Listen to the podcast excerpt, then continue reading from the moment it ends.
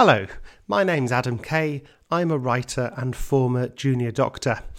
Thanks for listening to this episode of Challenging by Shelter. Before you hear more about the brilliant lead worker peer mentor service, I've got a favour to ask. If you're enjoying this podcast, as a shelter supporter, I'd be really grateful if you rated and reviewed it wherever you like listening to podcasts. Doing so helps even more supporters and even more housing and support professionals hear about the brilliant work Shelter is doing to fight homelessness. Thanks for listening. Now let's get back to the episode. You are now about to witness the strength of street knowledge. Welcome to Challenging, a new podcast by Shelter, reflecting on an ambitious and life changing service run with Birmingham Changing Futures Together that helped people with multiple and complex needs out of homelessness. By now, you might have listened to episode 9, heard Tara's story, heard Russell Brand's special introduction, and thought, ah, oh, I just, I can't get enough. I need a bit more of this podcast. Well, you're in luck. What follows is a bonus episode of a conversation between Colette, Lee, and Paddy. If you follow Shelter on social media, you might be familiar with Paddy already. I remember being in and out of hostels, and my life was just chaos. I think sometimes you just get in such a rut and you don't know no way out. He told a story in a video about the lead worker peer mentor service, where we asked our supporters to help us keep a good thing going. One day when I was out on outreach, that's how I met Paddy.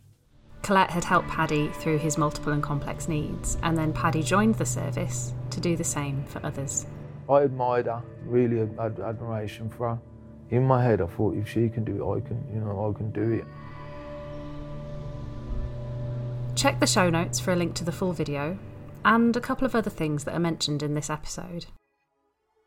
An episode of Annie Mac's podcast, on which Paddy was a guest, and all of the blog posts Colette has written for the Shelter blog. It's been a couple of years since we made that video, and Colette, Paddy, and Lee, who was Paddy's sponsor, came together to chat about, well, all sorts. Their time together on the lead worker peer mentor service, their experiences with substances, mental health, and recovery, their childhoods, what life is like now, and what needs to happen to keep helping people. If you like putting the world to rights, we think you'll like this one.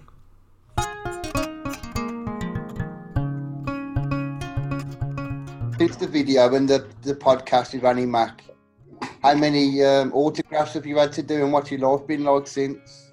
it's been nice, man. It's been all right. You know, do you know what? Just getting my story out there, and if it helps people, I, I don't mind. You know. So, from the from the video, so there was a lot of Paddy talking about um, how he actually came to where he was. There's a million stories like that that need to be heard, isn't there? But we don't get to hear about them, do we? Yeah, I'd, I'd love to think that this was the like the starting point for people to kind of really go, do you know what? All right, let's put some stories out there. Moving forward from the, the like saying the like the video and the podcast and all that, and like people got to hear your story. So it was all about complex needs and your life and growing up. I mean, so so where are you today? And you know, what's it been? What's actually been like your working relationship with Colette? Yeah. That's a good question. you know what? So uh, so it was mad because I started volunteering, didn't at shelter nearly two years ago. Imagine all, all you kind of, you know, having all, not your gods, but, you know, all them people who you, you put a lot of stuff into, you know, wow, look at you. How are you doing? And to be working around them was really good for me. To be working around them or volunteering, because obviously the next role for me would have been a peer mentor. Sarah, the baby was coming. So it just pushed me to step up that little bit quicker than what I would. Would you have ever stepped up without the push? You know, like the push from me, me spotting the potential in you um, when you were flat out on the streets, rough sleeping, two black eyes, you was on walking sticks. No, that's what I'm saying. So everything, yeah. everything that's happened is me. Yeah. Watch, like, like I'm thinking now. It's like, you know, is it a bad thing that I people think this and think that? Do you know what it was? I was volunteering, and everyone around me had their own clients. And then as well, I felt like, boy, and I got my own clients. And in the back of it, I was thinking, well, I still get a few quid, but it wasn't about money at that stage. And at that time, you know, I wasn't going to relapse or nothing. So it wasn't about saving money. It was about where I was at mentally. So Mm. I, I needed a job. I needed self worth. And that's what the job done for me. Give me some self worth. Getting up every day, going to work, you know, paying my bills and moving on. And, and since then, taking that first role at shelter, my life's kind of spiraled, hasn't it? yeah, Um, for the better. for the better, yeah, spiraled in a good way. We've Yeah. got like the baby, we've got another one on the way. You know, and I drive and everything, and it's like kind of normal now. And, and do you know people who don't actually know about my lived experience and where I've come from? People are quite shocked. They say we could never imagine you. Of course. Because I'm thinking, you know what? You would, you wouldn't want to imagine it. So it's basically a lady approached me, and to me, she she was kind of selling a better life that she'd lived, and I, that's it. If I explain it this way, imagine she had what I wanted, you know, and she kind of told me her story. She said, you know, I've done this, I've done that, and look now, my life's transformed, and this is what I've got now. So she to me was selling something great, and I really trusted her, and I believed in her, you know, and she she went that step further for me. You know, she done a lot of stuff for me. She really supported me with properties and everything. She got me into rehab. You know what I mean? I thought rehab was something that millionaires done, and you know, it cost thousands of pounds. But she got me into a rehab. She got me connected with my family. So she went that extra mile for me. So that person that helped me, that's what she was selling. Her personality, she was telling her lifestyle, what she'd done. It was great, and, and I bought into it. I, I wanted a bit of that.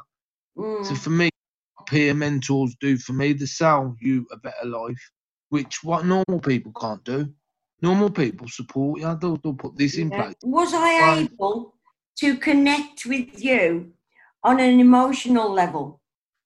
Yes. Yeah. That's something in, yeah, that's something inside of you thought, I like what she's selling and I want to be a part of it. I, I deserve it or I'm going to have a go at it or whatever. If you, if you listen to the podcast, then you'll find out because you've been Okay. mentioning it a few times. Okay. But I think you have you have to, don't you? You have to touch someone emotionally and, and have that connection because Mhm. you know none of us are stupid. We all know what we need to do. Look, Yeah. stop taking drugs. I need to kind of like look after myself better. I need to look at an education and work. No one is stupid So- not know that them things would better their life. But how do you get there? Is the question. So it wasn't just about get coming off drugs and getting out with that. It was everything else. Yeah, it was the yeah. work. I agree. that- it's more than that. Yeah. It was everything, man. And it's like it was a whole new life. And like someone saying, look, there's the path. You can go that way or that way or that way, but there's a couple of paths you can take. And obviously, I was very resistant to it all. Mm. Having messed about and doing a bit of research, I just trying my whole life to see if I could make it manage manageable a bit again, manage it. And then what had happened, I tried to manage on my own again. And I'm thinking, well, hang on, there is a better way. I know there's a better way. And just having that in my head, it installed into my head. You know, you plant a seed, eventually you keep watering, it's going to grow. And it Yeah. grew. Yeah. Yeah. thanks, Titchmarsh. Hence, man. hence that uh, conversation we were having earlier when I invited you to that little party because I was so worried about you. I could see you were on the tightrope on that, yeah, tightrope. And Um, you can see that tight road because you don't know which way you're going to fall. Could I I know. fall I thought I thought I was going to lose you. I really You know- thought. I was so stubborn at the time. I was like, I was nearly 40. I think I was 39 at the time. And I was saying to myself, Paddy, in my head, I knew what you were saying was correct. Because I'm so stubborn, I was thinking, no, I ain't lived my whole life wrong. I know I can use successfully. And I thought I could. And I kept trying, you know, and I thought I'll have this last go at it. And I couldn't do it. Back out there, come out of rehab. And I, I, I think you say there though, so you say stubbornness, yeah, and I think like stubborn is a word where people think that you're um you've actually got a clear thought process and then you make a rational decision. I think due to living at like multiple years of the way you did, you can't you can't see the tree, the woods for the trees at the time. No, of course you can't. That's why you we can't. talk about time being like a great uh, asset to, to use when you when you're treating multiple and complex needs because they need to process that stuff because that natural instinct is to run you know oh, i don't know i don't understand it doesn't make sense run away Yeah, but it's over fear. time, like you because you That's kept fear. sticking with it you you kind of it, it started to your thought patterns change and that's Mm. like a logical part of working with people people will go well they're stubborn they know what to do they Mm. although they do that psychological block Mm. is something that they have no control over at the time No, because that barrier, um, it comes from something that's instilled in us, that's enabled us to survive on the streets, ducking and diving, doing what we did, and still being alive today. yeah Oh, we know how to do it. I've lived on my own. I can do this. I can do that. So that's one barrier a peer mentor or support worker has to break down.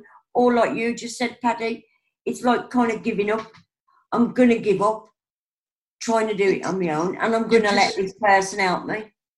you've just spent like 20 years Mm. like, as far in your own mind refining this way you live becoming Good. a person for protection and, and to get by in life so you Yeah. actually your mind tells you that that is right Yeah. don't know another way Yes, Yeah. yeah, definite. No one could tell me any other. Yeah. No one could tell me anything. But I was right. I was right. I was right. You knew what they were saying was right and it all made sense but you just couldn't grasp it yet you remember that pain of I- I knew, but you know what would fix it? One more use up. It'll be all right again. stop you it'd stop you having to keep thinking about it because, because pain, change is painful isn't it so when you're going through I'll be like, yeah, I know you're right, but hang on. I'll, I'll talk to you tomorrow about it. Talk to me tomorrow. Yeah, see you tomorrow. See you tomorrow. Oh, you, you're a good soul, but yeah. See you tomorrow. And what's your thoughts on on like? So you've come out of active addiction. What's your thoughts on the, the lifespan of this kind of role? the four years on the lead worker peer mentor service, um, uh, the last year was very stressful for me. And I, w- I do believe I was very good as a support worker. I believe he was as well. Thank you, Paddy. But what I've learned, or what I did learn in the four years, is I can be just as good on the other side of the fence, not as a direct support worker, but making changes in the system to help the next lot of support workers, hopefully with lived experience, to come in and help and support and help to change the lives of those who are out there uh, rough sleeping and you know living a really sad life. Um, i can make a better change by promoting this service um, emailing um, i mean i've even found uh, boris johnson's email address. And i've emailed him. I've emailed a few cabinet ministers and they've replied except for boris i'm waiting on his reply um, and I think we've got to knock on those doors. We've got to knock on the doors and tell them what we did, how we did it, especially um, they're only interested in the money side of it, how we saved the money, how these the people that we did support are not going to be a drain on society anymore because they're doing X, Y, and Z. Like yourself, Paddy, you're employed, and like myself and like you, Lee, we're not on benefits anymore you know, we're productive members of society. And there's no Uh. reason that those who are experiencing multiple and complex needs today and in the future, there's no reason why they can't eventually be productive members of society. But we have to get the right people to listen to us. we proved that we saved money and not only Yeah. saved money we actually even had enough money to make another service and then yeah, we did. and then have this continuation strategy be on the side. So you, you've got to look at it like realistically. And although it might, there was a big pot at the beginning. Look at all what you could do with it. So there, there's a couple of things there. So yeah, I think I was really shy, like shook and thought, you know what, I'm never gonna kind of want to move up. I want to stay at this ground level because that's what I'm good at. hmm Certainly, I think you need people to continue progressing to try and make like more influ- influence, more change. Yeah, yeah.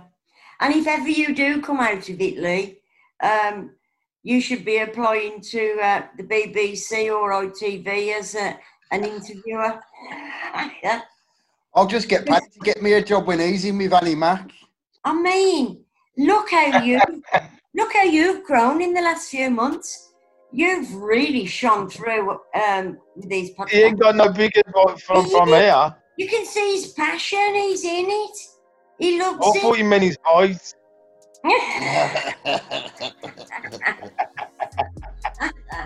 I'm four eleven. I think Lee's about five foot, isn't he? Four two.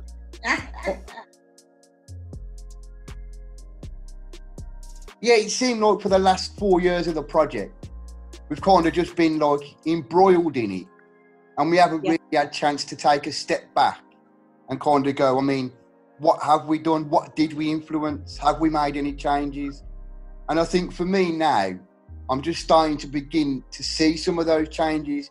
Maybe it's I don't know. Maybe it comes round again or whatever. Or like I say, we just missed it because we was focused on what we was doing hmm to be quite at the forefront again now about you know lived experience and and vulnerable people. And whether this is down to covid or what's happened i don't know. But it really seems like there's another surge of like let's kind of you know i mean? It seems like i'm hearing like more money is coming into service for mental health and for you know i was talking to somebody earlier and i said like the police have commissioned um, part of the l&d project that goes on in the prison What comes to my mind there is um, when we used to have the council meetings, and that the council had a notorious top 10 list of the biggest, I'll say, nuisances who were on the streets of Birmingham city centre.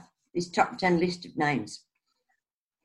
And today, that everyone who was on that list, sadly, some of them have passed away, but the majority of them are living structured lives, living in their own accommodation, miles and miles away, emotionally and physically, from where we met them four years ago.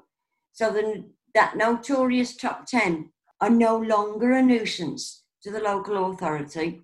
They've got probably a new list of, of uh, new names of the notorious top 10.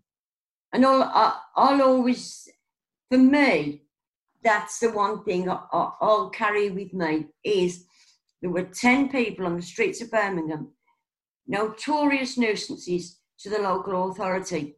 But to me, they were 10 broken people, 10 hmm. broken human beings who we were able to help, touch emotionally, give them something, inspire them in some way that they're living a happier life than they, they were when we first met them and they haven't returned back to the streets. So that's what I'll always carry away from lead worker peer mentor service. Oh, getting all emotional. Thank you. If I could take anything, like if I'd like the biggest thing I'd like to come from the project is that we've proved, yeah, that you can help people with multiple and complex needs. Of course you can. But what I would like, the most powerful thing for me would be, do we really need to let people get there? Do we do we need to look back at you know early intervention? Because people, with- if you listen to people's stories, yeah, there was opportunities, you know, at young ages where. But if we could notice that at a young age, yeah, we could stop people spending 20 years in active addiction and poor mental health. That, that for me would be the best thing that would ever come from this project.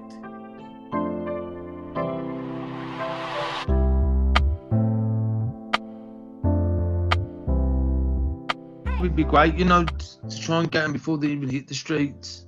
Yeah.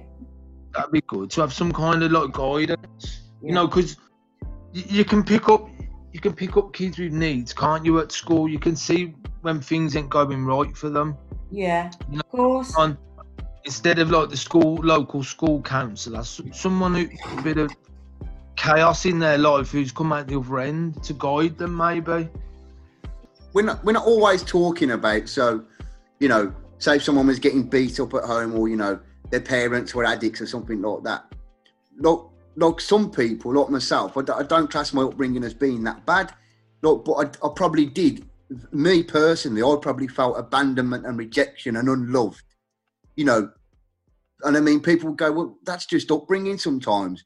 But i think an early intervention with something like that and, a- and a role model to kind of guide them would you know it's not all about sometimes oh let's go and see what's going on in the home. You know if, if it's like 100% like you know a, a risk then yeah that should be done but i think we could also save so many people that are just lost and it's not really like you know tra- and i think that's probably another issue it's not classed as traumatic and it's not like a social service issue so then it gets overlooked So don't, don't you think then this would, this would be a great thing to look at, like peer mentors at younger people, like schools and even like Yes. St Basil's?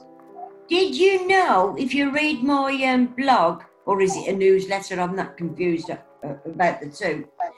Uh, peer mentoring started off in schools in America in the 60s. Mm. And those that had a peer mentor went on to um, stay longer. They didn't uh, leave before their time, and they had great results.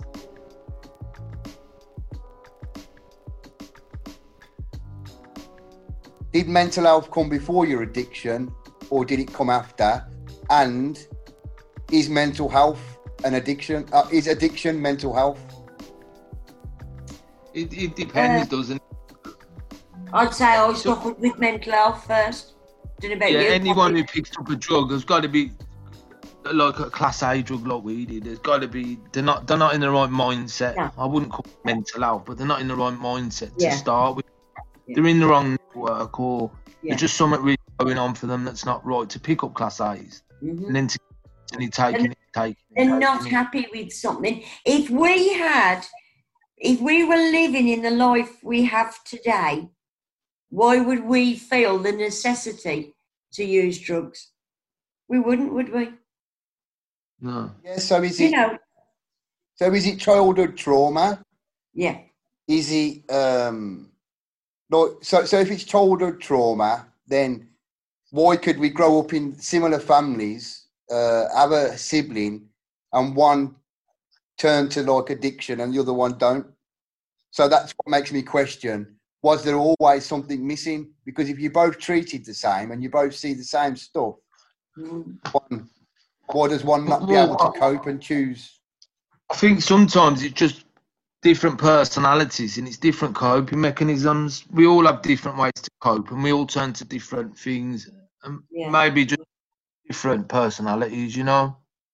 Well, I have three children born um, to uh, of myself and my husband, who was um, a Class A user, and um, none of my three children are addicts. It's it's mad? So how do you answer that? I know. yeah Yeah, you know. grew up in the chaos of our using. this is what I- this is what see these are the things to me yeah if we could like if we could find out we could save a lot of pain because Mm, really to me it says that sometimes it's not environment it's not trauma it was always there you know like like me- i've got a son that's you know he's been to college and uni and he's about to have a child and he you know he looks after himself he's looking at buying a house at the age of 22 Look, at the age of 22 i was just starting to get going i was you know what i mean yeah, that's, that's brilliant. Um, I think I had my first sale at 22. You know, and, and so so it the, these are the things that you intrigue me because if I know like they're probably you know like this magical thing, but you know if you could find some of the answers to them, then I Mm. think we'd be onto a winner. Because like I said earlier, I think if you go back to surely in school, people could see that there was going to be problems in my life. You know, surely the way I was behaving and the things I got up to. Yet, Yeah. yet I was allowed to carry on for like 20 plus years. You know, why? I don't know why. I think when we was younger, it wasn't that it was missed. It, it just um, society wasn't set up to deal with them issues. Wasn't You know- spoken about as much as it is today. What was going on um, behind um, my closed door when I was growing up? Um, nobody wanted to know, and it was instilled in us that what went on behind the closed door never got spoken about. Don't speak about it. Yeah, yeah. That was the same at our age. That was exactly the same. Mm. I mean, thank God we've got um, something like Childline and that now for the for the youngsters. But so he's not always in the home though, is it? So like I remember at school and being bullied by the other kids over colour and stuff like that. And not fit that way, you know. And having that constant pressure and even not at school, even around my local area, you know, copying it that way. And then having to be part of them to get on, having to be part of a gang. Yeah, yeah. So whatever they were saying about your colour, you had to take it like in jest and have a laugh about it yourself, just to be part of. Just to be part of because Yeah. that was where I lived. There was no getting out of that. hmm And I don't know. It's, do you know what? I caught the bus about two years ago, and I went to my old area, and hmm like there was a lot of Asians and different colours on the bus, and I was like, I was a little bit jealous. I thought that didn't happen in my day. Not jealous, but just how much things have changed, and I thought, you know how easy it is now. It's not as bad as what it was. I think three years ago, I'd um. So I would have been six months clean, Okay. and I was living in my house in Acocks Green, and yeah, six months clean. Um, Yeah. I was doing voluntary work at Birmingham Mind, and you know what? Life was still better because I was clean. You know, it was So better you- there you are every day. Yeah. Oh yeah, yeah, man, it's different, and it's a night today. I've got my own place. I drive. I'm working. Yeah, you drive Um, legally. Legally. Oh, I've got a legal car. I've got taxi. Do you know what? I bought my second TV license yesterday. Eh? You know what I mean? Me buy a television license, 100 157 pound fifty. You know, Oi, I'm going to have a word with that Annie Mac. Me doing these podcasts for the BBC, and I'm buying TV licenses. You can get a bit I'm of a going to see if she can discount. talk. yeah, See if but can get a add, add to that a beautiful partner who loves you. You love her. beautiful partner, a beautiful little baby. I'm going to, Baby. and hope And another one one on the way as well. Um, yeah, and things can, you know, and I, and I, I, I- obviously I don't forget where I've come from, but I mean I don't look back, if you know what I mean by that. No, I do, yeah. I know. I don't look back, and I try and look to the future and try and, yeah, excel every day. I'm doing my level. gotta- You try and find a balance with that stuff, don't you? You don't forget where you come from, but like you say, you've also got to be moving forward. And I try and move forward. So I just started health and social care. I haven't, well, you know, I've been in touch with the um, tutor and I've got to start the questions, but I've, I've been enrolled and all that. So that's just me for my personal growth and that, isn't it? So that'll be good. Um, course. I remember going to um, one of my first meetings and somebody getting up for multiple years in recovery. And I thought, oh my God, wow. You know, multiple years. And here we are today, sitting with multiple years ourselves. And um, how quickly has it passed? Yeah. And when I first heard it, I thought, oh my God, it's like um, it's like asking me to climb Everest. But when I think back, you know, seven years ago, I came to Birmingham, broken, still here. I, I remember going in meetings early on and thinking, how are these doing it? They're, they're using somehow. Oh, I used to. That's think the, I used to think, If I stick around long enough, I'll be able to be like these. But that's the attraction, isn't it? You know, I want to, I want some of what these have got. Yeah. Actually, you find out they're not actually doing drugs, but but you, you it's sold, you sold, then, ain't you? Yeah, yeah. I used to think they're taking something. You nobody laughs like that. Yeah. Nobody laughs. Very last, man. They're on something. They are. we are the lucky ones, aren't we? yeah. Yeah, most definitely.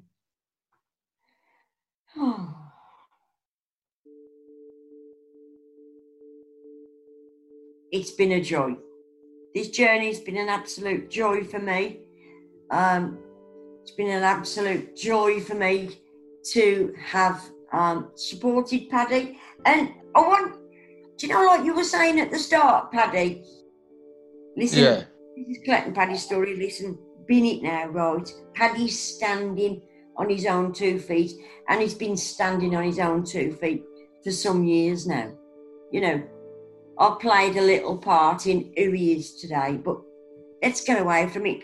You are who you are because uh, you had a good upbringing, because of the um, the work you put in, um, trials and tribulations of relapse and getting back into recovery.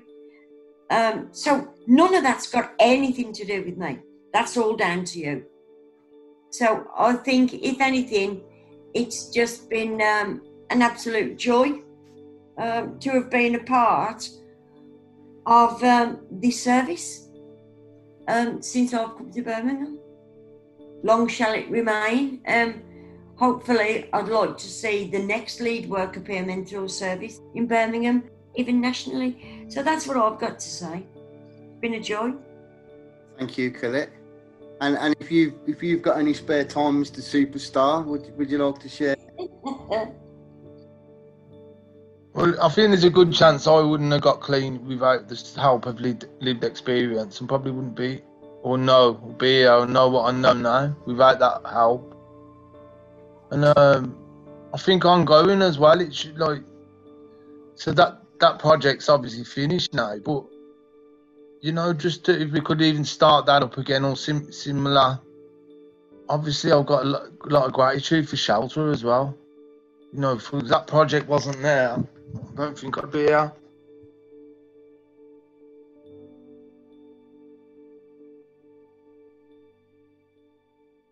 I'm probably going to edit this. Uh, what are we? An hour and fifty minutes.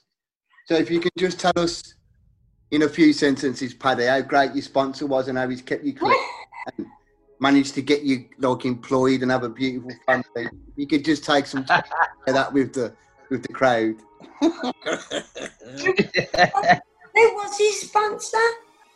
Have you not have you not noticed how grey I went over the last two years, Colette? I thought that was the stress of support work. Bit, a bit of both, really. Bit of both. Next time on Challenging, as we wrap up this series, we ask now what are you going to do about it? See you next time.